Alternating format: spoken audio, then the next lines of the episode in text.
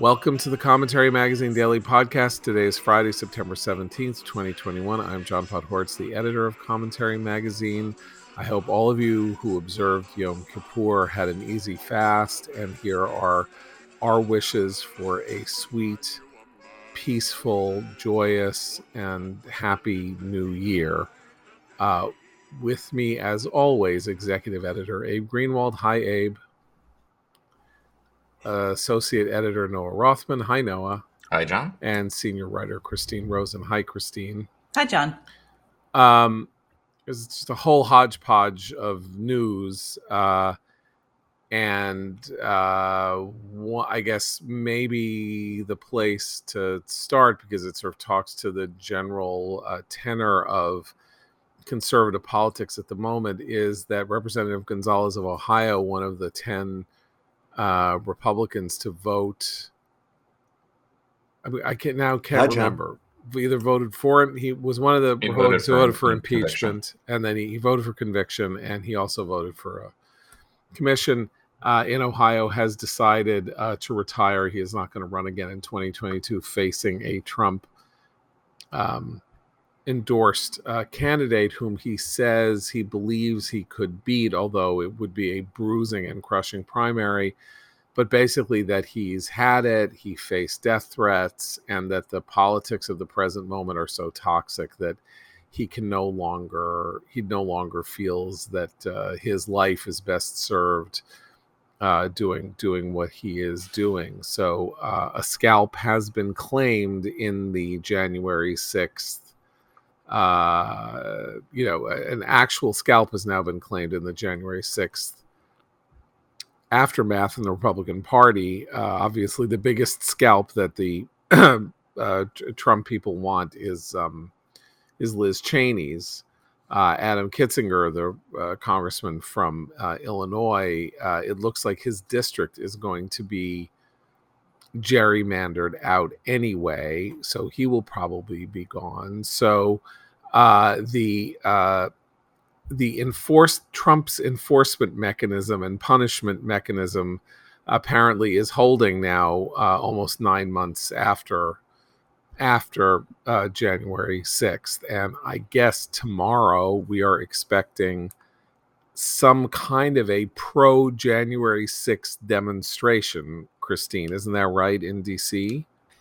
Yes, that's the the. There's been a lot of chatter about that, and they there was a debate about whether or not to reinstall the fencing around the Capitol. Certainly, law enforcement is on much more um, high alert than they were before the January 6th rally, at, because they do seem to have not been quite as prepared. Although some of the signs on the ground here in D.C. are that there might not be quite as many people. Hotels are not reporting that they have a lot of rooms booked.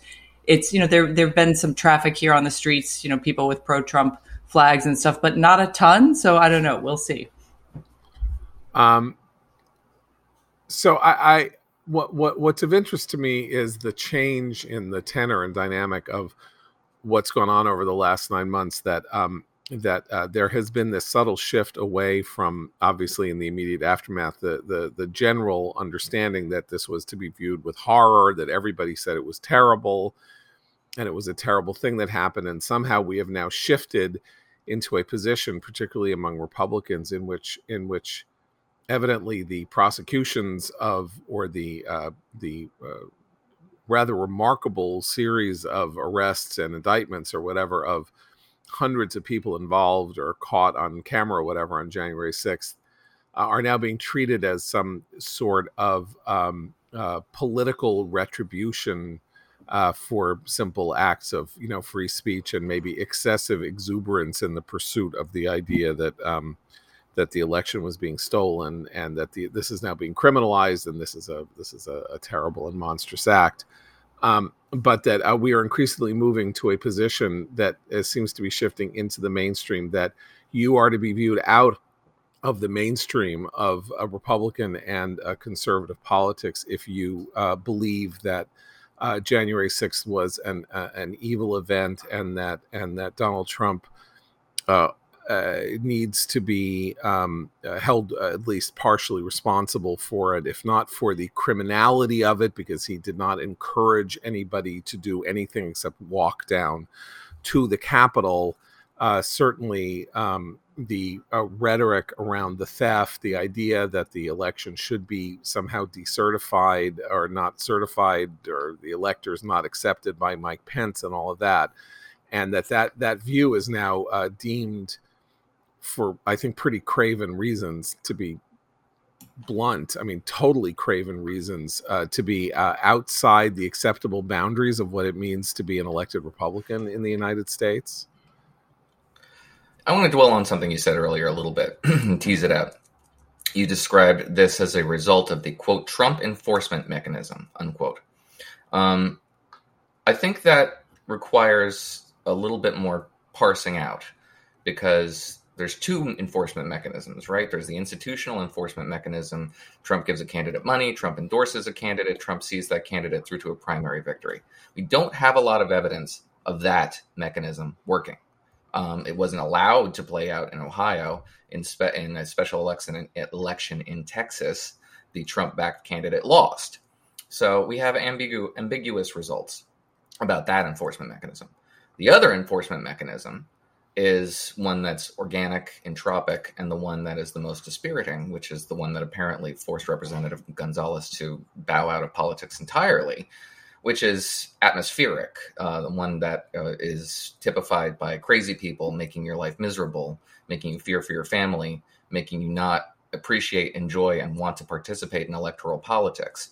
Uh, that one succeeded here, but did it neutralize Representative Gonzalez as a political force? I don't think so. As an electoral force, perhaps he's never going to run in another race. But his he, he had a lot of support within the Republican Party institutionally, and his political brand survives in the absence of a grueling primary that he might have lost. A future Republican administration can pluck him up out of obscurity and put him in a position that's relatively important. So he's not done, and this move actually makes him much more palatable in the future. Um, so I think it's a little fatalistic, unduly so, to say that the Trump enforcement mechanism has, uh, you know, this un, unabated series of victories when the future is far less certain uh, in that sense. In the near term, this is a true loss for anybody who appreciates competent Republican governance, who shouldn't gloss over that. Um, okay. But I, as more evidence of the fact that this is Donald Trump's party and only Donald Trump's party, I think it's a little bit more ambiguous than that, honestly. Well, I mean, I, I think uh, I, I, thank you for that corrective, and I hope you're right. Um, and, and, not to say that it's better to right. clarify. No, it's much I'm more horrifying saying, to the extent that this but, is right. something that's organic and coming from a terrifying, you know, am- ambiguous sector of the the political ether that's forcing good but politicians. To say right, but to say that Gonzalez is keeping his powder dry for a post-Trump future suggests that there will be a post-Trump future, and that that's where I think that that's the that's the flea or the flaw or whatever the hell it is that you have in the ointment. I can't even remember. The fly. Um, the fly. The fly. I say flea, flaw, fly. The flea. the fly in the ointment. So, Abe, um,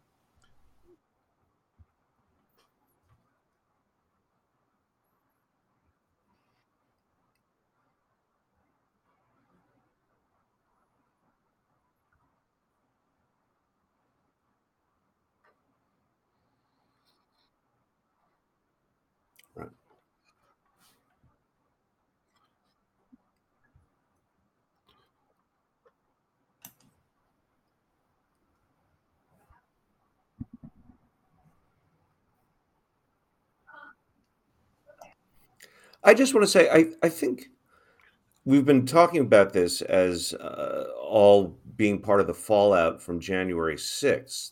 But isn't it really just a continuation of what started the, the moment Trump won? And and it's far more rewarding to be out the, of politics to, to start a hedge fund. You get a lot more the, money out of it. You're much Trump more happier. You're, le- you're less, like you know, in the public eye. I mean, example, the, the attraction there has, way back has always then. been a problem. And that okay, we might but, be at this point. Um, either way without January. Think about January 6th, of course. Um, the reason not that that makes any right is that that, that, that would have been. It's, it's, worse now in the extent. Let's call it a fair fight because words, um, Trump loses. Well, January 6th was such loses. a dramatic He's still the most popular figure of the party. He even says he loses because um, things were rigged against him, but it was the media's for fault, not the fault of any who attacked the technical effort to steal but the in, election. And then these years are a fight between Trumpism and whatever Trumpism isn't, and then he hates Mitt Romney. Then we see what the actual policy populism can we work you know are we a sort of revolutionary force or are we an incremental force all of that uh, that's a real fight and it's a very interesting fight right? In this case we have an event that happened encouraged by if not specifically encouraged by the president certainly encouraged by his advisors uh, conversations that were being had we know inside the white house uh, uh, intellectually corrupt uh, uh law professors devising uh, insane theories that an individual vice president could somehow refuse to accept the results of the election, all of that, and then there it culminates in this storming of the Capitol building, which let's say you think that ultimately it's ineffectual, that the whole thing was going to be ineffectual. There's no way they were going to get their hands on the electoral ballots, and there's no way that anything was going to happen except that they would all be collected and contained. So it was sort of quixotic. You know, it was like uh, the Easter uprising in 1916 in Ireland, which became this highly mythologized event, but in fact was just a couple hundred people having a riot who were then shot down, right? Like there are you know mythologized events but in fact it was not it, it w- wasn't anything and that this is all you know this was all uh, nonsense. And so um, that's one thing like okay to say eh look i mean so these people blew off steam and they they stormed they broke some windows and they stormed the capitol and in fact one of them even got shot because the uh, officer in question was frightened for his life and frightened for other people's lives. All of that but that's not what's happened. So the left, or not the left, people like us also, people reacted with horror. You can't storm this this seat of government when it is deciding, when it is uh, officially affirming the results of of of a presidential election, and um, and uh, then it's this unprecedented threat to democracy, which probably is an overstatement, which I think is an overstatement. Um, I, I agree. And then and then it becomes a martyrology on the right. And the martyrology on the right is the issue here. So what, where we have been moving inexorably since January 6th, after the first two weeks of, of January 6th, is the notion that it has become unacceptable to say that every single person who trespassed on on the Congress, you know, in Congress, uh, stormed, climbed through, was guilty of criminal trespass deserves to be prosecuted and held accountable. Maybe they shouldn't serve a very long sentence. Maybe they should get a slap on the wrist. That's not really the issue. They committed a criminal act. There were hundreds of them. I thought we were the, you know, the Republicans were the party of law and order. You can't do that. And instead, a martyrology is being created as we watch, as we speak, which is the subject of tomorrow's rally. But, and but this... that martyrology is playing a role in ballasting the Trump enforcement mechanism inside the party. But this is where this is where Republicans, elected Republican officials have a choice about whether they're going to go that way or they're going to be actual elected officials who reflect their constituents because I think that the the Republicans are in a situation right now that's although not an equivalent kind of series of events there's a similar mood in the same way that a lot of us watched cities burn in the wake of George Floyd and all the protests and had a reaction including lots of Democrats sat there and said wow this is a lot of destruction and the people who did this should be held accountable. The martyrology on the left was no, this is righteous protest. Sometimes you got to burn cities down in order to make a point. And there was a whole justification, aided and abetted largely by the mainstream media as well, to say no, there's the, the real justice is seeing things burn. It's just property. You have insurance. Uh, you know, all all of that that we've just discussed quite a bit. So on the right now, they are they are deliberately undermining ha- what I think is the moral high ground that you can stand on as a conservative when you point to that and say that's wrong, and you point to January 6th and say that is also wrong. So the Republicans who choose to go the way of Trump rather than to stand their ground and say, you know, it, this is criminal behavior. We do not believe that criminal behavior should be, uh, we believe it should be punished. But too many of them are choosing to believe that their constituents are on Trump's side of this. I'm not sure they are. Okay, I I I would love to agree with you that their constituents are on the side of this. But I have to read a poll taken from August 3rd to September 7th by CNN. Again, take polls for what you want, but when they when polls show landslide margins, you can pretty much assume that they are reporting something accurately because even a distortion can't quite close the gap. Did Biden legitimately win enough votes for the presidency? Yes or no? Democrats, 97% say yes, 3% say no. I'd love to meet the 3%. They would be sort of interesting people. Independents, 64% yes, 35% no, which is kind of a surprisingly large number of no's, I think. Republicans, 21% of Republicans told CNN that they believe that Biden legitimately won enough votes for the presidency, and 78% said Biden did not legitimately win enough votes for the presidency. So in this poll, 78% of Republicans believe that Biden stole the election. So if you are an elected Republican official in one of these one of these districts that is 20% or more Trump, whatever, you know, and this is the world we live in now where you have this a sort, a, a sort of uh, political uh, ge- geography where people are living amongst people who agree with them largely and have these wildly lopsided districts. Uh, you are reflecting your constituents' view when you th- when you say the election was stolen. You are. It's eighty percent of them, according to CNN, say that Biden did not legitimately win enough votes to win the presidency. That's that's the country that we are living in now. It's certainly what they want to hear. If there was a candidate so irresponsible in 2004 as to say George Bush wasn't a legitimate candidate, most Democrats would have agreed. If you and most Democrats did agree that Donald Trump was not a legitimately elected president in 2016. As a tribal signifier, yes, a lot of people want to say that, and some many many probably really do genuinely believe it, though they don't act like it um, it's pretty plain that this is going to be the central question before Republican primary voters in 2024. And we know, 2024, right. and they're going to litigate this issue, and they're going to determine whether or not the political consequences associated with adopting this view seriously, per California's recall election. Larry Elder did indeed adopt this view. Rich Lowry at National Review has a very convincing piece uh, Larry Elder initially adopted the realistic view of what happened in 2020. He got some pushback on Twitter and couldn't withstand it, and then made a you know, made himself a mockery and a polarizing figure. And it was easy to transform the, ref, the the election into a referendum on the events of January 6th. And Republicans are going to have to litigate that issue. It will be put before them whether they want to live in the past or live in the future. And if they want to live in the past, they'll probably suffer more electoral consequences as this, which are associated with it. That'll be their choice. But it'll be it'll be a big a big issue, probably the central issue of the Republican primary race. And what a gift to Democrats because what we have depending there are depending more on how that issue let me lands.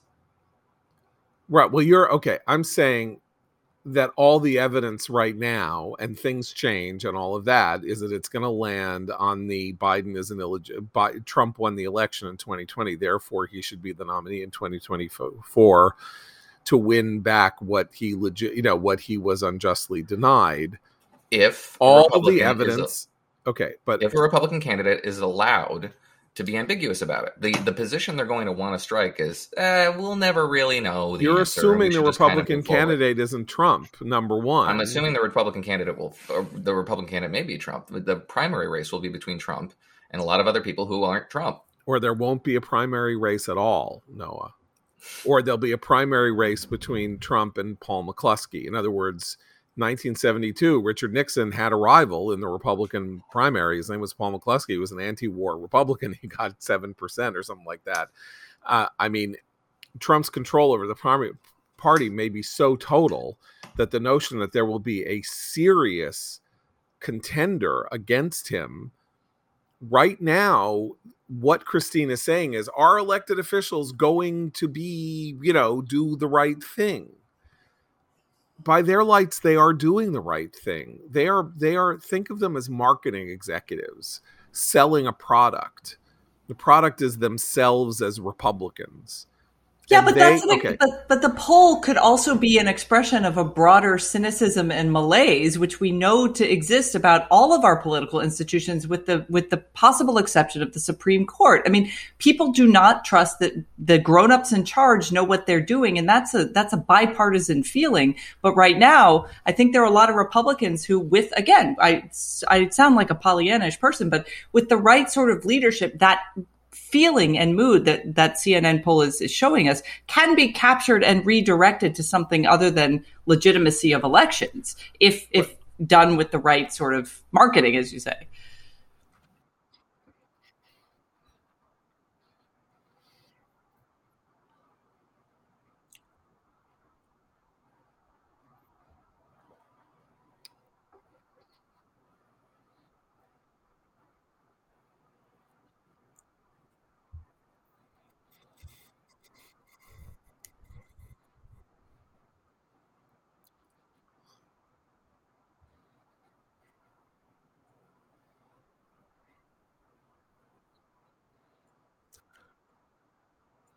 But I mean, I mean, but the thing about John's point about the martyrology here is that yeah, saying that the heroes. election wasn't legitimate is no longer even the extreme position.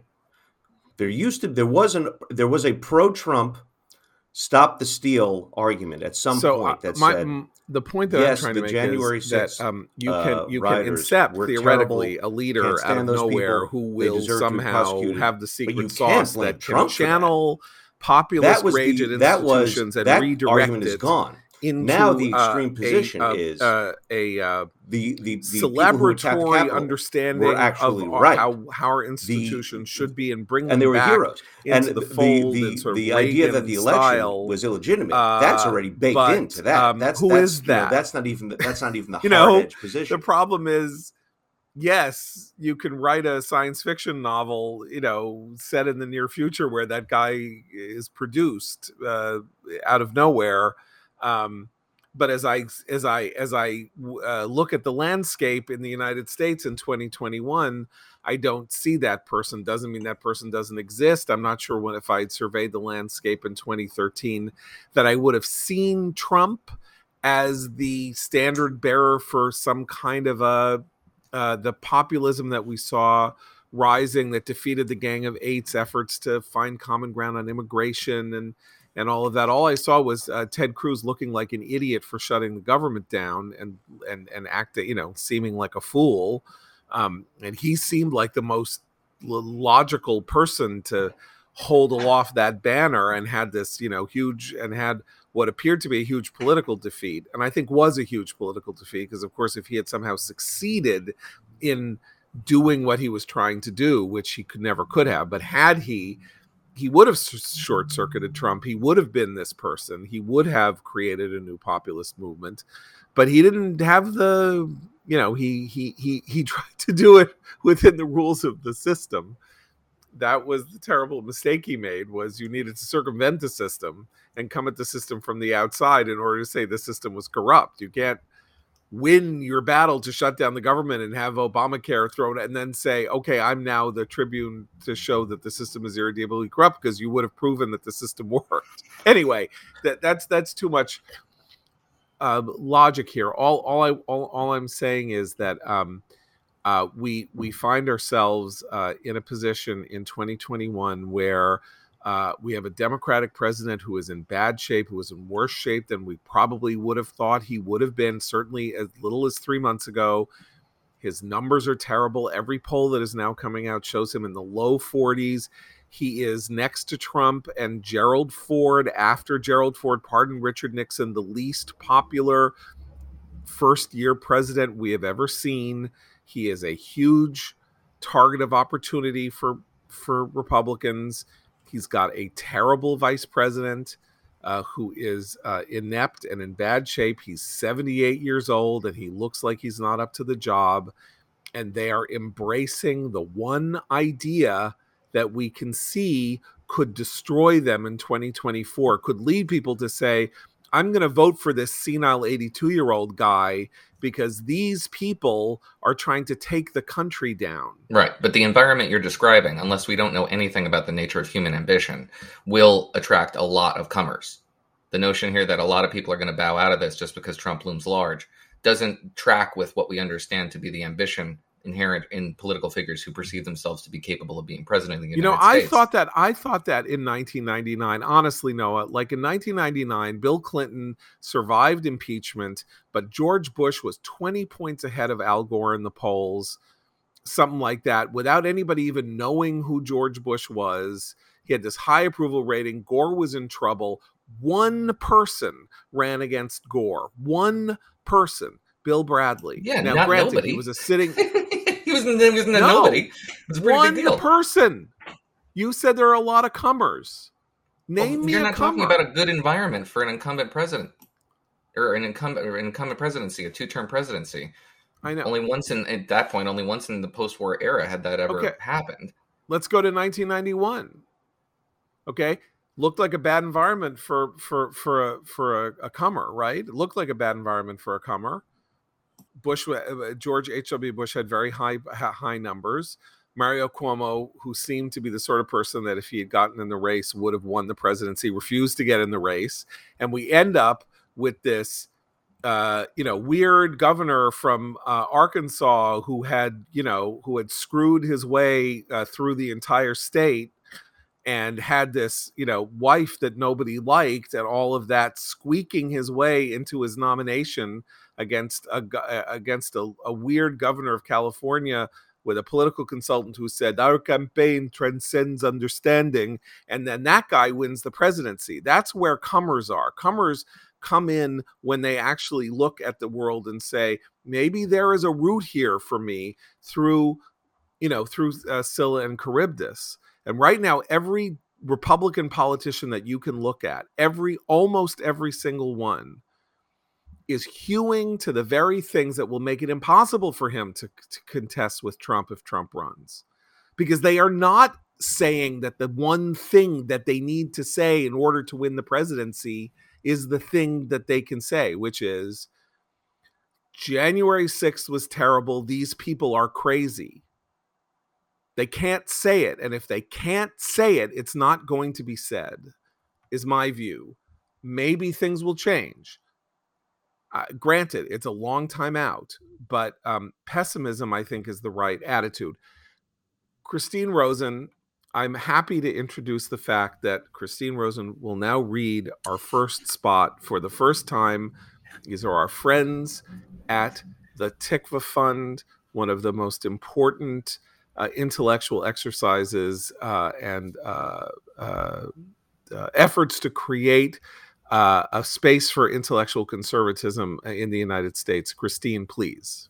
Thank you, John. Um, well, in a world that's sadly more interested in sound bites and slogans than deep engagement with powerful and classically driven ideas, one of the most interesting new educational initiatives around is what John just mentioned Tikvah Online Academy.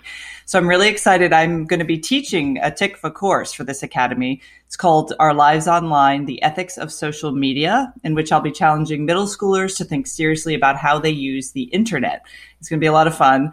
And together, I think we'll think about a lot of contemporary issues um, dangers of information technology, digital social justice, media and social media addiction, uh, and its impact on the lives, particularly of, of the young in this country. Uh, but this course is just one of dozens of exciting classes that are offered this fall through Tikvah Online Academy. The Academy features outstanding five week seminars on important topics in Jewish thought, Zionist history, American politics, and Western civilization. I encourage you all to go look at their website. The, uh, the course offerings are really uh, fascinating, wonderful topics for discussion. And all of these Tikvah classes are true seminars. They're centered around spirited discussions with master teachers and other exceptional students and it creates an intellectually engaging and meaningful learning environment. So I encourage parents, grandparents, friends to join Tikvah Online Academy's community of ideas by going to tikvahfund.org slash academy. That's tikvahfund.org slash academy and apply today.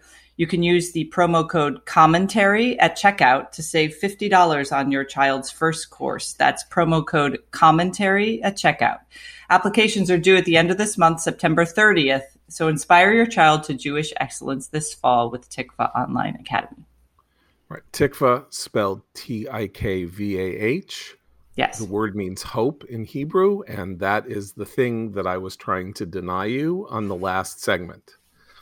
So well, you brought it back why now. This is doubly important because I have teenage kids, Christine has teenage kids, Noah has preteen kids, and we need to we need to have hope that they will uh, not only live in a world that is uh, more hospitable to these ideas than it seems at present, but that they can also help advance those ideas in the future. That again is the Tikvah Fund, T A K V A H Fund. Um, Noah, uh, Wednesday before we uh, kicked off uh, for the for the for Yom Kippur, we um, we spent a lot of time talking about the Bob Woodward, uh, Bob Costa book, uh, uh, Schmeiral or Schmel, Schmelburn or Peril or whatever it's called. Um, and this whole question of Joint Chiefs of Staff Chairman Mark Milley and whether he had uh, created a, um, you know, a, a, wildly dangerous back channel uh, out of the chain of command and out of all democratic uh, you know sort of history uh, with the Chinese uh, to to give them a heads up about American a potential American military behavior or, or whatever. But you you want to point out that um, in the 48 hours since, there's been some emendation of the of the sort of ex- extre- extremity that it appeared we we we were facing here. Yeah, um, I'm not exactly sure how to really clarify this because it's only gotten more murky. Uh, I remember opening that conversation saying, trying to be very cautious about that and saying that we should, you know, the reporting is just reporting, not fact, and we should be careful about what we're reporting and you know what that what this means. But at the end of it, I remember talking myself into a froth over it. So I so I do think that it's worth revisiting to the extent that there's new information. It is that General Milley did not necessarily go rogue here, take it upon himself. Uh, acting Defense Secretary, I believe Mark Esper at the time, was also involved in the initiation of this conversation. And to the extent that, you know, uh, dispassionate uh, people in and outside former members of the military and former uh, members of, uh, you know, uh, national security apparatus have weighed in. They said that this is pretty above board and that it was also necessary uh, in part because they were seeing Chinese activity that unnerved them um, to an extent that it was necessary to reassure our Chinese counterparts um, that it would be uh, un- undue for them to take uh, you know excessive alarm at this and believe perceive that there was to be an attack on their assets, which they would have to respond to preemptively.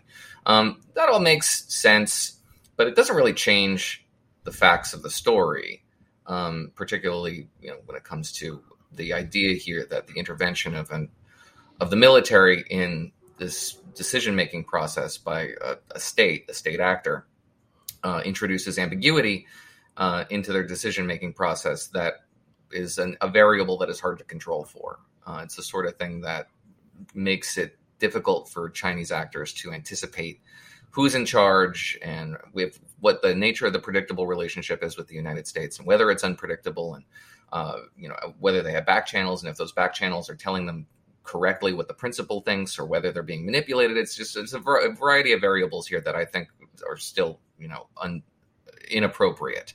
But to the extent that General Milley was going rogue, I think that's that's not supported now. Uh, here's what's interesting though. Did, did Milley want to appear to have gone rogue? We look, we don't know. As as somebody said yesterday, very cleverly, and I, I, I sadly I can't remember who. The whole point about Bob Woodward in these books is that he is quoting conversations that he didn't hear, often with sources who weren't themselves there, and then he reports them as though they are fact and uses quotes like like he had recorded them. And so reading these books you often have the this vertiginous experience of having to remind yourself that things are being recreated that were not being witnessed and so some of it may be a game of telephone and that things got you know we're, we're at third remove and we're being placed in a room that the person who might have told woodward or costa about it themselves weren't in the room. So it is head spinning. This has always been a problem with these books, and it will always be a problem with these books. That said, I think it's pretty clear that Milley was going around Washington claiming to have saved the Republic. I mean, in some sense, in his own head, he was engaged in a heroic effort to save the Republic from Trump. Now, that's the Rorschach test here. The Rorschach test is does he get a pass because he was trying to save the Republic from Trump, from people who think the Republic needed to be saved from Trump? I was saying on Wednesday that Biden better fire him because even if the 10% of the story was true, he has now arrogated to himself an understanding of his role at the Joint Chiefs of Staff that could be threatening to any president under any circumstances, uh, depending on whatever it is that Mark Milley might feel at the time. Biden clearly feels otherwise. He gave a statement on Wednesday supporting Milley and saying he believed that he was a patriot. But I mean, as I say, I think it seems pretty clear that what Milley thought he was doing wasn't ob- abiding by the chain of command, doing something in order to calm the Chinese down, and yada da da da, but was, you know, he had cast himself as Jack Ryan or Gabriel Allon from the from Dan Silva's remarkable, wonderful series of books about Israeli intelligence as the person who was saving the world from a lunatic. And uh, Abe, um, I don't really think, yeah.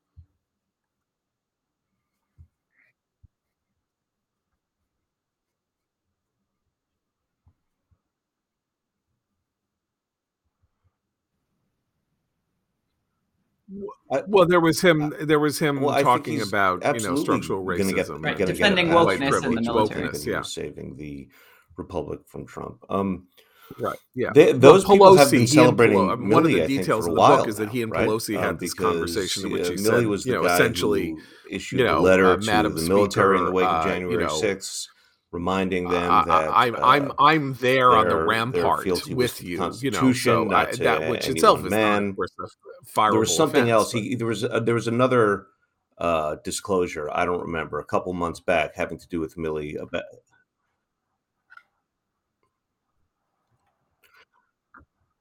But there, there was yet another one having to do with with with the dangers of Trump that I I can't, I can't remember, but I'll just But that was about nuclear weapons. that was about a nuclear launch, and I still think that was incredibly irresponsible because uh, you know we were talking about this, and there are. It is incumbent on you if you're executing an unlawful order to not execute that unlawful order. You could be prosecuted for it. Sure, right, understood. so I, I- think but the president of the United Uh, States, whoever yeah, that I, I is in think the chain he was of in the command, the business of at some succession, point of, of has of, the you know, capacity to order uh, a nuclear strike. throwing his hat at into will, the anti-Trump ring, and you know, the be- becoming process by which the, that is executed you has know, very wanting to few be checks seen on as it. one of one of But- the, one of the, those the Joint Chiefs who, of Staff. That's very stand up to important to maintain. It's very important to communicate to our adversaries. Uh, which, which I think, by to, the way, to introduce some you know confusion about that there is are irresponsible. there are there are in the procedure there are checks uh, i happen to know this because uh, one of my uh, few moments of real uh, uh, in life of a very startled thing that i got to experience once i went into a nuclear silo in cheyenne wyoming in 1998 i saw the nuclear triad i was on a very briefly was on a was on the Pentagon was letting people see how the nuclear triad worked uh, in the media. Uh, I also went on a nuclear submarine, and I wrote a little piece about my my experience on nuclear submarine. And uh, as a result of the piece that I wrote, and something that happened a couple months later, I can't even remember. That was when the that was when the Pentagon suspended these media tours of the triad because they got bad press for it I w- I wasn't attacking it, but it was like, oh, look, instead of taking care of what's going on in a nuclear submarine, they're showing reporters around a nuclear submarine. So, but I did have this experience of being in a nuclear silo in Cheyenne, Wyoming. And one of the interesting aspects of that is you literally go down 120 feet on a gurney on an elevator that goes down into the room in which two men sit with the keys that will launch the weapon. And the weapon has to be launched by two men turning the keys simultaneously. Otherwise, the launch is aborted. And it can only be done once. So, for example, if one turns the key and the other doesn't, and it's like, oops, I missed it, it can't, the system cannot be reset. And this is called the two man theory. And at each step along the way, it's not that the president cannot give the order. It is that at every step along the way, there are steps at which the president can rescind the order. And there is a moment at the very end where someone, an individual, can block this from happening these are fail safe. There are fail safes built in. It's not that there are not fail safes. That's why if you there are two movies about this, right? Fail safe, the famous, and Doctor Strangelove, both of which have to create a circumstance under which the communication with the bomber or the or the silo is interrupted, so that the people in the silo cannot get cannot cannot be pulled back from fire from firing the weapon. So in some ways, I'm telling this story only because I have a have this personal experience and I love this story and I love telling it. Uh, and it was an amazing thing. Uh, but also because um, uh, we don't simply say the president presses a button on his desk and a bomb and a bomb flies. It doesn't work that way. It really doesn't. And Milley, by essentially assuring the Chinese that he would intervene in case Trump pushed the button was himself creating the thought process that Trump at any moment can say, nuke Beijing. And he actually can't. I mean, ultimately, he's the one who makes the decision to nuke Beijing. But he can't just nuke Beijing. Can't just, you know, wake up at three in the morning, say, I hate Beijing, and press a button, and then a bomb blows up Beijing. And Milley kind of made it sound like that. Noah, you are squinting at me skeptically. Well, I just don't know how that contradicts anything I said. well, maybe it doesn't, but I had to tell the story. I had to tell the story because it's such a great story. Uh, I, it is I, a good story. I, am sure that it does because I, I instantly thought that it did, but now I can't even remember what you said or what I said. So I think uh, we're we're in agreement Tragic. insofar as General Milley created ambiguity around a process that didn't need to exist and doesn't really exist and inserted himself into this process in ways that I don't really think are fair or honest. Right. I don't think that the chairman of the Joint Chiefs, in the event of this spectacular event, really kind of a horrifying hypothetical that we're even toying with here, um, has the capacity to to intervene and say, you know, stop, stop this process, stop right now, and that would constitute a mutiny. It is also uh, important to say that the chairman of the Joint Chiefs of Staff is not in the chain of command in the United States. He is not in the chain of command. He does not have a legal role, policy, or decision making role here. That is not what he is, and does not, therefore, have the right to open a back channel to Beijing. Okay.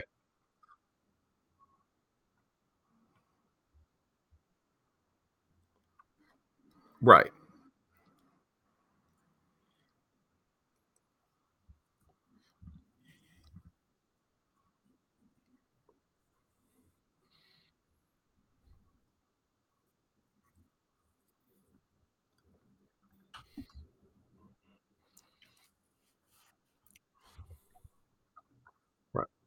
Right.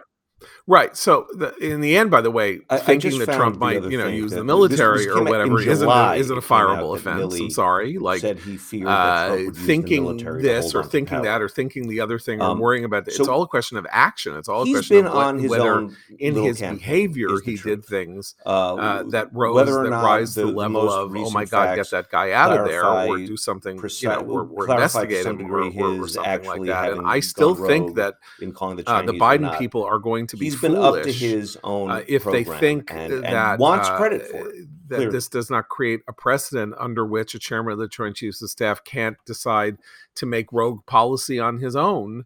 Um, uh, this is opening the Overton window, as we say, and maybe they like that this is what he did when he did it, but they might not like it in 2024 if he does something else in relation to Biden or, by the way, if Biden's successor has a joint chief of staff who decides he's crazy and then decides to start calling around to allies and things and saying, uh oh, the president's crazy, you better do something.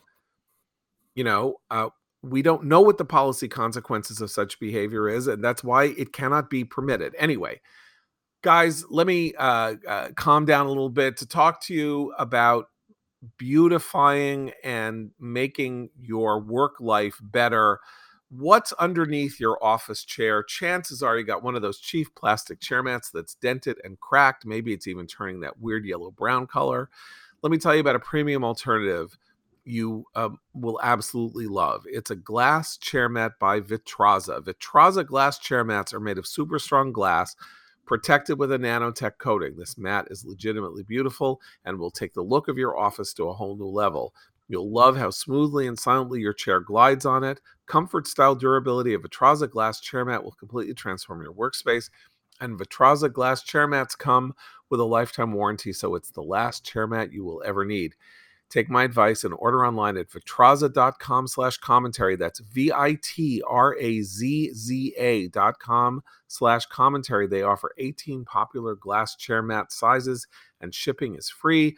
And here's a special deal for our listeners. Get 10% off any glass chair mat with promo code commentary at vitrazza.com slash commentary. Again, save 10% off by using promo code commentary at V-I-T-R-A-Z-Z-A dot com slash commentary. Um, Peggy Noonan has a, a, typically provocative column today, uh, a very broad column that brings in both the Met Gala and the 9 11 uh, commemorations and Afghanistan and proposes the theory that what we're seeing here is that America has lost the thread, that the country has lost the thread of what makes America America, that from the unity displayed in the wake of 9 11 to the disunity displayed by the cultural images promulgated at the Metropolitan Museum gala on Monday night, where men were dressed as women, women were dressed as men. AOC was wearing a,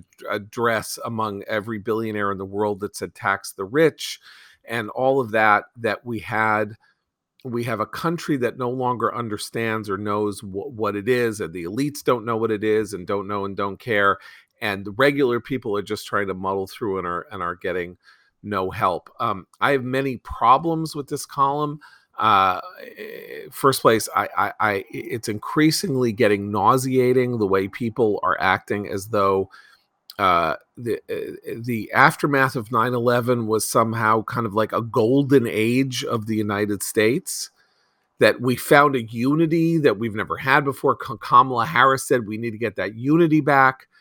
Uh, we were uh, in a national state of grief and mourning, and yet, generally speaking, at like a Shiva, you know, people are going to be unified in their grief about the deaths of the loved ones and all of that, and aren't going to like necessarily. Maybe I'm wrong because people write novels about this stuff all the time, but you know, aren't like going to get into vicious, monstrous fights about you know first causes and things. You know, just as you're trying to get through your grief together but the notion that you know what we really need is a good 3000 people to die so we can all come together again or something like that. Then she says we are in afghanistan and we lost the thread there because after a while it was just like we were there just to be there. We were there because we were there. And we were only thinking that because no leader in this country was making the argument for why we were there and why we were staying there. The argument now that we don't even we barely need to make now that we've seen what's happened now that we're not there but was the argument we could have made, which is we're there because we are making sure that Afghanistan does not become a, a, stronghold of the Taliban again, who were part of the force that attacked us on 9 11 and will seek to t- attack us again. And then moving on to the Met Gala, which uh, saying that saying that an increasingly out of touch Mandarin class in the popular culture, you know, is trying is going for um, uh, like shock and provocation because they no longer know how to hold the attention of audiences. They have lost Anna Wintour, who runs the Met Gala. Uh, editor of Vogue is somebody whose magazine is a shadow of its former self in terms of its power and cultural influence than it was, say, 20 years ago or something like that. That she is is is playing these games doesn't mean that they actually reflect anything other than the desperation of the Mandarin elites in trying to maintain their hold on power. So I have problems with this column, but I think the general idea that the country has lost the thread is an interesting one. Right.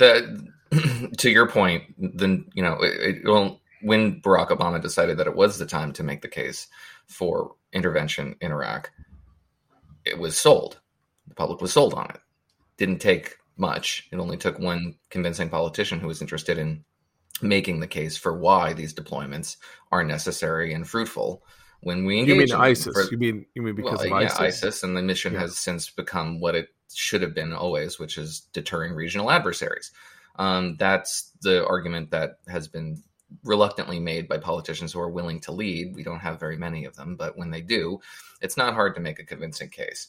Um, where she's right, and I think you're right, this probably could have been two separate columns, but where she's right, and she very perceptively so, and one thing that dovetails with what we were talking about earlier uh, with Congressman Gonzalez is that normal people are hiding. The normal normal people don't want to be engaged in in public life. It's unrewarding. It's unfulfilling. There's more downsides than upsides. And so they are engaged in private life and trying to you know make sense of uh, of, of a smaller universe. I think that's perceptive. I think that's true. And i don't think it's new but it is pronounced to an extent now that is deleterious to the execution of the social contract uh, Christine, I mean, one one one uh, interesting observation that Peggy makes is that um, you know HR departments are now running corporations because everybody is using the employee handbook to go to war with other people at work. So it's not just public officials who are hiding. Increasingly, individuals simply going along in their private lives find themselves uh, you know, in a in a in a new position of being feeling themselves at risk or at threat from kind of you know Salem witch trial accusation. Well, I think this is the part of her column that I did like, where she where she gives a nod to the absolutely uh, corrosive effects of identity politics when it has become mainstreamed, when it has become what every HR department force feeds every employee who who you know signs an employment contract. The just because it's mundane doesn't mean it isn't also corrosive. And so the idea that everything gives offense, you know, we what's interesting is that right at this particular moment we're getting a lot of interesting scholarly research about how things like trigger warnings and microaggressions aren't real. These are just that, there's no evidence that these things are actually that trigger warnings are helpful or that microaggressions are a problem. And yet it's the language we speak. It's it's in the mainstream. It's something that you're not really even allowed to challenge. I will say Americans have always fought about what the threat is. What is the threat? We've been arguing and fighting and, and even battling each other physically over what this country means since its inception. It's one of the things that actually makes us powerful, I think, is that that's always up for grabs. Each generation is trying to define that.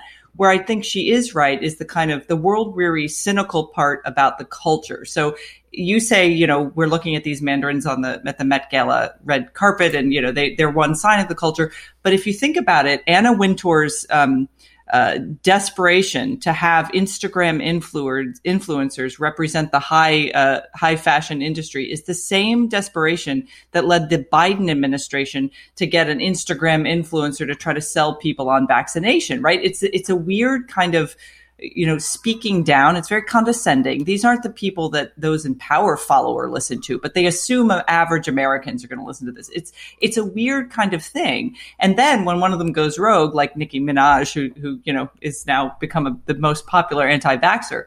the Biden administration's response to say, well, we'll have a nice phone call with her. There's a weird condescension in the way the elites treat the average person, which can also be seen in the response to AOC's tax the rich dress. There was another model who wore a, a a model from an extremely elite and wealthy family who wore a thing that said peg the patriarchy. I mean, these people are just performing identity politics in kind of late modernity in a way that any sociologist would point out and go, ah, bread and circuses right there. That's what it is. So she's right about that part, but I do think she's wrong to think that this is the first era in which we were we've lost a thread. We're always losing the thread and trying to pick it back up again.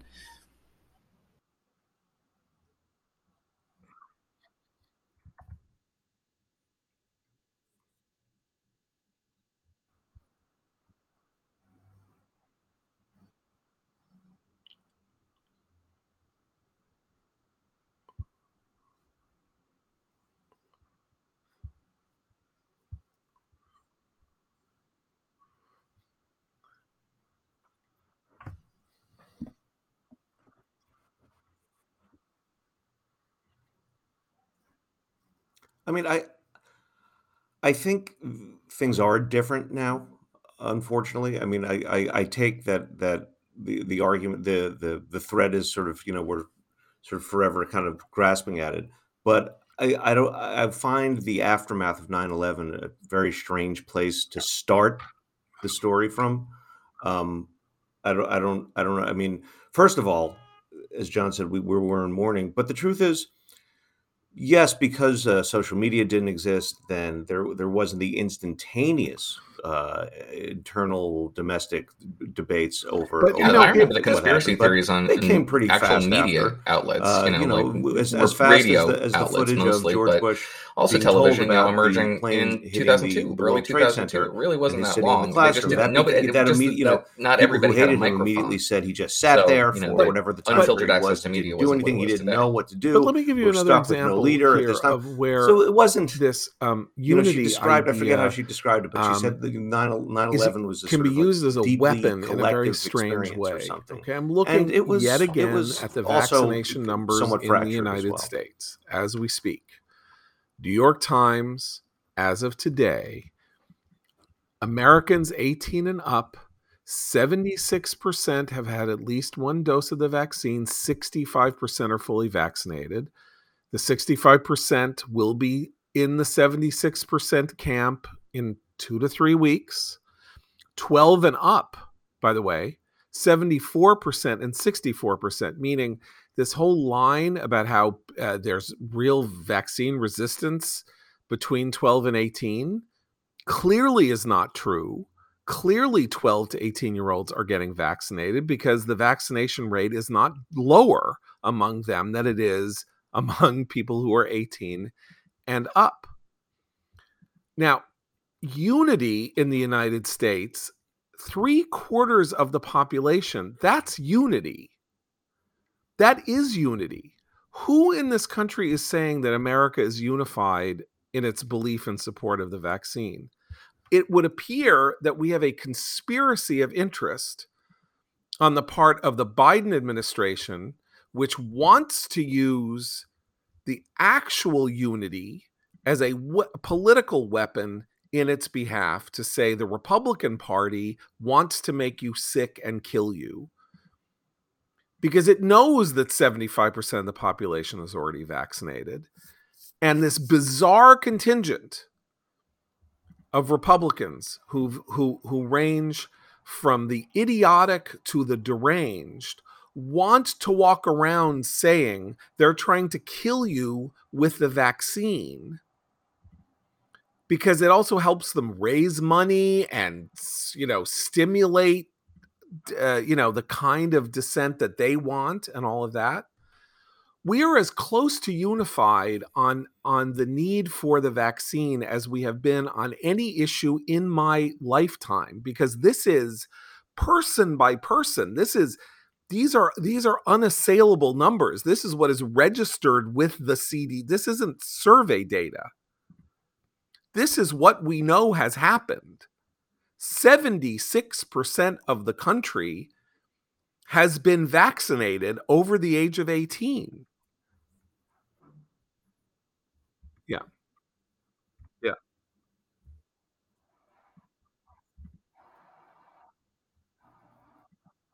Yeah. Yeah I don't agree. See, we we've never had a. We, I I would say I don't agree. I, obviously, counter positive. So I I getting seventy six percent of the population of the United States to do anything together that isn't automatic, So, I, I, like I hate having to your say this, but here, here here's where she's right. tax money withdrawn. if this were from your paycheck, so take- that take September the 11th out of government collects your but if this were taxes whether the you want them to or not. 2001, Imagine the- a world in which that there there was no near close to automatic pay, paycheck withdrawal. Do we really I- think Okay. that there would be 100% compliance with the IRS? We know there wouldn't. I'm just saying I, I don't know. There's never been a real world test of this where we where this has gone on day by day, week by week, month by one, month by month. I don't know that it would be 100% by now. Uh, it might have been a lot easier for it to be 100% had we not had these two months of deranged fights about who should get the vaccine first. I, I, okay, that's also true, but I, I- but I still think that getting, you know, it, 70, it's like, I, just to use another weird example, the entire housing crisis of the 2000s was created by a joint, by a, by a general consensus in the idea that it would be a fantastic thing for home ownership in the United States to rise from the 61% average that it had been at for 40 years to higher to like 68 69 But that's part of why it would be right? different. Yeah. so policies changed constantly how much uh, companies could ask about lo- loan limits all these kinds of things and we jacked up. The country jacked up ownership from rental rates from 61% to 68% well guess what?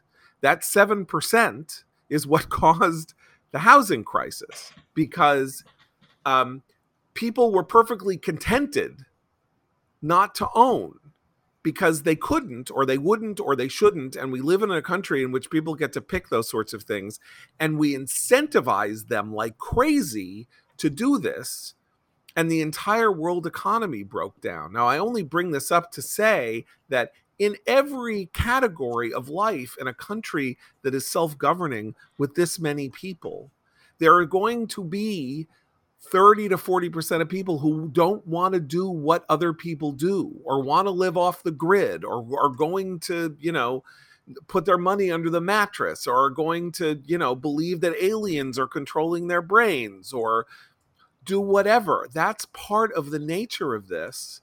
And we are doing incredibly well given that fact about the United States. Right. So you're saying, okay, unity is desirable. Unanimity is neither desirable nor, you know, feasible. Achievable. Achievable. Sure. So where where are we disunited? What is the disunity that is the struggle here? So let's define our terms down. Are we disunited in the the purpose towards getting high vaccination rates? That's a very narrow conception of unity. I mean, it's an exigent circumstance, sure. So it's really on our minds, but you know, unity of first principles unity around you know a basic but I'm sense with of Christine. purpose like what what what define the terms here I'm with Christine. I don't believe we need unity. Like that's not what the United States is not about. The United States is about the rights of the individual. It is not about national unity. National unity is not an American is not a classic American goal.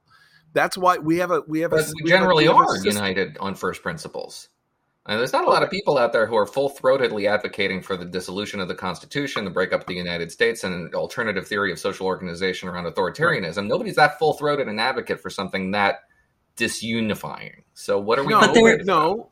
But the Okay, go canary, the canary in the coal mine for e- for eras where this kind of uh, discussion is is uh, comes to the fore is history, right? It's whether you try to establish his standards of how to teach history. That happened at the beginning, the first culture war iteration. It's happening now with the with the attempts to literally to rewrite our founding to to reflect all the things that that are bad about the country, not just to to talk about what we've done that that truly was uh, historically unique and special and good. Um, so I think that the there the one thing that she's right about and the concern that we should all have is when you start to in a country that's this diverse that's always arguing about its own meaning its own position of power what it should do with that power we've done that since the beginning. When we start to second guess our own founding and start talking about um, uh, talk about that as a net negative for most of the citizens, which really is kind of the 1619 project attempts to reshape that way of thinking about the country. And when people start to believe it, when an entire generation of children is raised to think, you know, the country you're raised, that you're living in, the citizenship you have isn't special. In fact, it's kind of bad. And here are all the ways it's bad. And here, so finding that, striking that balance has always been a point of contention for Americans, particularly in the educational arena we're seeing a real resurgence of that at the same time that we've seen this domination of identity politics that we talked about early. That part does concern me. Okay, look. Um, by the way, if one of the one of the hallmarks of uh, American liberty is the uh, protection of people's, uh, uh you know, uh, economic rights, the pursuit of happiness, as we say in the in the uh, you know in the Declaration of Independence, and um, so I think one of the best exemplars of uh, the practical consequences of those ideas uh, you can read about every day in David Bahnsen's uh, DC Today newsletter. Uh, David runs the Bahnsen Group, uh, $3 billion under management by coastal financial services firm. And he produces the DC Today to sort of go through what has happened in the markets and uh, with uh, money supply and the Fed and whatever specific policies are going on. Um, and in his weekly newsletter, dividendcafe.com, he sort of goes, takes a 30,000 foot perspective on these matters, uh, always with an eye to the notion that, uh, you know, the American experiment is about freedom, is about liberty, and is about, um, uh, you know, uh, allowing people to be and do their best. So please go to dividendcafe.com and subscribe to these two newsletters uh, from the Bahnsen Group, The Antidote to the Intellectual Spaghetti of the Financial Services and Management Industry. You know, Christine, you mentioned the. Um, uh, you mentioned the 1619 project. I noted yesterday that a huge book is coming out in November uh, on the 1619 project, uh, November 16, 2021, and it's very interesting. Uh, it says uh, by, Nic- by Nikole Hannah-Jones, although then it says editor, because of course uh, Nikole Hannah-Jones seems to have stopped writing now that she has destroyed the country and succeeded in destroying the country. Uh, she no longer has to write; she can just simply uh, have universities have wars over her and troll people on Twitter. Um, the book is called The 1619 Project A New Origin Story. Okay. A new origin story. And this strikes me as very important because this gives the game away.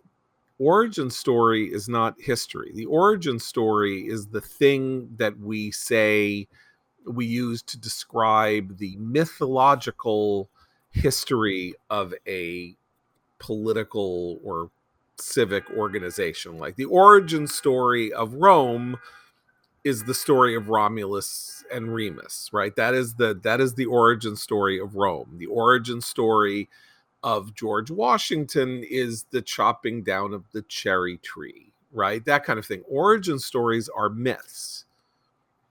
That is the nature of the origin story is that it attempts to tell a deeper truth by being a myth.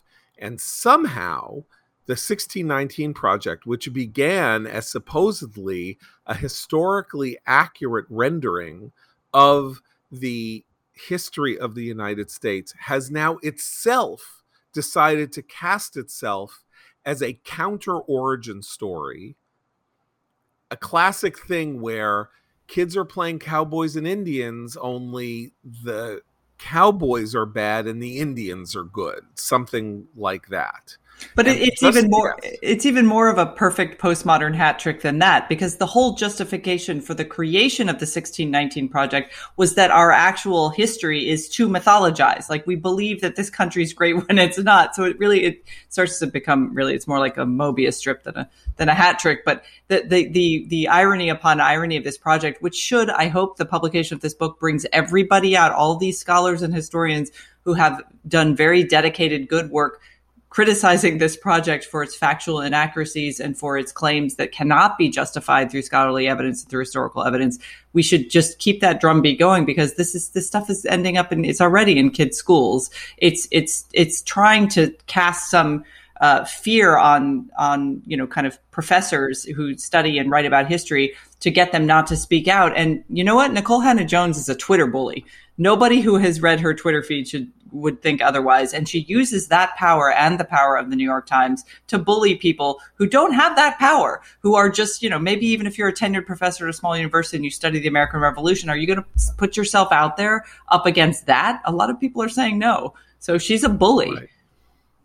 Uh, so let me ask you this when is the perfect time to plant trees and shrubs big box store experts will tell you anytime or um, great question but the best time to plant is actually fall which means now is the time to go to fastgrowingtrees.com skip the big box stores and head to fastgrowingtrees.com the world's largest online nursery. No more waiting in lines messy cars digging through a lackluster selection just go to fastgrowingtrees.com and choose from thousands of varieties of trees, shrubs, and plants expertly curated to thrive in your area. Delivered to your door in one or two days, whether you're looking for shade, privacy, fruit trees, or just added color for your yard. Every plant is shipped with a well designed root system, ready to explode with new growth come spring. Plus, the 30 day arrive and alive and thrive guarantee means your plants will arrive happy, healthy, and ready for planting. Now through November 30th, go to fastgrowingtrees.com slash commentary for 15% off. That's 15% off at fastgrowingtrees.com slash commentary. Fastgrowingtrees.com slash commentary. So we got to go. We've gone long. Uh, I hope you all have a wonderful weekend. Enjoy the first weekend of football season if that's the sort of thing that floats your boat this is really not our thing, but I know it's very exciting for everybody. And someday someone will have to explain fantasy football to me because I have no clue what on earth is going on there. Everybody I know does it and gets all excited, and I am. It's like Pokemon cards to me, which is something else somebody has to explain to me because my 11 year old is obsessed with Pokemon cards, and I have no idea what on earth is going on there. So, thank you for that Christine, maybe do your kids know about Pokemon cards? I don't know. They have aged out of Pokemon, yeah. But did they under did you did you understand it at the time? Uh, yeah, they explained it to me. I just didn't understand. Yeah. Okay, Noah, are your fun. kids there yet? Sort of. My youngest is more into Bakugan cards but it's all generally Magic the Gathering, right? It's just it is. I don't know. I I don't know. All of which I, I didn't understand that either, and that was my generation. So. Yeah, well, I don't understand any of it, and but the, the God love the them. People you know they, actually they really enjoy football? it. What? You know, people you you have your whole social circle does. all football? my friends do fantasy football. That's. uh they all do fantasy football and fantasy baseball. And apparently, the big tragedy this year is that anybody who got Mike Trout was the most excited person on earth because Mike Trout is the you know greatest player of the last 10 years and he's now out for the season. And so having thought that they were in the catbird seat they are apparently now all uh, sitting shiva as as as I uh, mentioned earlier. So I'm sorry for the Mike Trout fantasy baseball team holders we should do fantasy magazine or draft columnists no, we yeah, we should have fantasy magazine so we can just see who folds over the course of the season, or who gets bought for a billion dollars by some. You'd have to allow German. dead writers for me to participate. You'd have to allow for dead writers in my fantasy right. magazine league. Okay, well, we gotta go. This has been far more blather than I expected to end with. So for Noah, Abe, and Christina, I'm John Podhoretz. Keep the candle burning.